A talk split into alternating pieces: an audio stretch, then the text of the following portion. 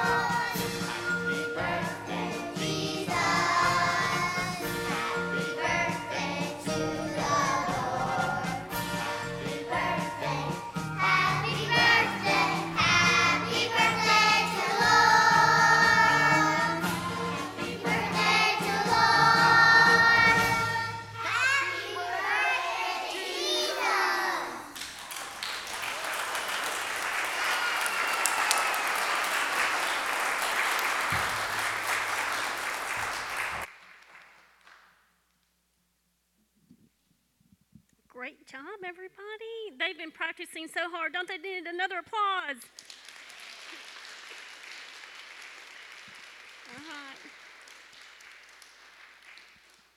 We'd like to thank Miss Nancy, who's come in this year as our music teacher. Um, she's done a great job. Some of you may have heard her called Nani. Um, she is uh, our own favorite little Meads aunt. So 3K calls her Nani. Um, and so Miss Nancy or Nani, that's who you've heard talk about. And we are so excited that she's here with us this year. And I'd like you to give her applause, please. Okay. That include, uh, concludes the, our program today, and so at this time we will uh, start our dismissal for classroom parties. I'd like to remind you again that it's only one adult per child allowed in the classroom for the classroom parties. Um, so I guess, Dad, you guys are off the hook. Y'all can go about your day. Um, but we're so glad that you're here today and came to listen to your children sing, and they have blessed us. I hope you've filled their blessings too. Thank you.